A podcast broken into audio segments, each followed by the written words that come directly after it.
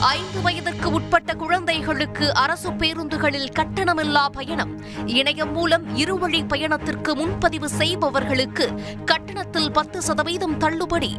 போக்குவரத்து துறையில் புதிய அறிவிப்புகளை இன்று வெளியிட்டார் அமைச்சர் சிவசங்கர். தமிழ்நாடு டாக்டர் அம்பேத்கர் சட்ட பல்கலைக்கழக துணைவேந்தரை முதலமைச்சரே நியமிக்கும் அதிகாரம். சட்டப்பேரவையில் திருத்த மசோதாவை இன்று தாக்கல் செய்தார் சட்டத்துறை அமைச்சர் ரகுபதி. தமிழகம் முழுவதும் இன்று தொடங்கியது பிளஸ் டூ பொதுத் தேர்வு.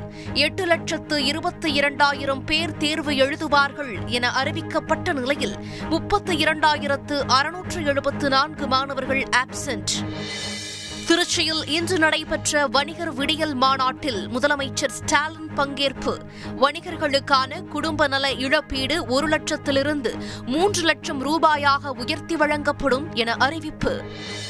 ஜெய் பீம் பட விவகாரத்தில் சூர்யா ஜோதிகா மீது வழக்கு பதிவு செய்ய சைதாப்பேட்டை நீதிமன்றம் இன்று உத்தரவு. வரும் இருபதாம் தேதிக்குள் முதல் தகவல் அறிக்கையை தாக்கல் செய்யவும் வேளச்சேரி காவல் ஆய்வாளருக்கு அறிவுறுத்தல். காங்கிரஸ் கட்சியில் திறமையானவர்கள் இருப்பதால் என்னை போன்றவர்கள் தேவையில்லை. அரசியல் ஆலோசகர் பிரசாந்த் கிஷோர் இன்று பரபரப்பு கருத்து.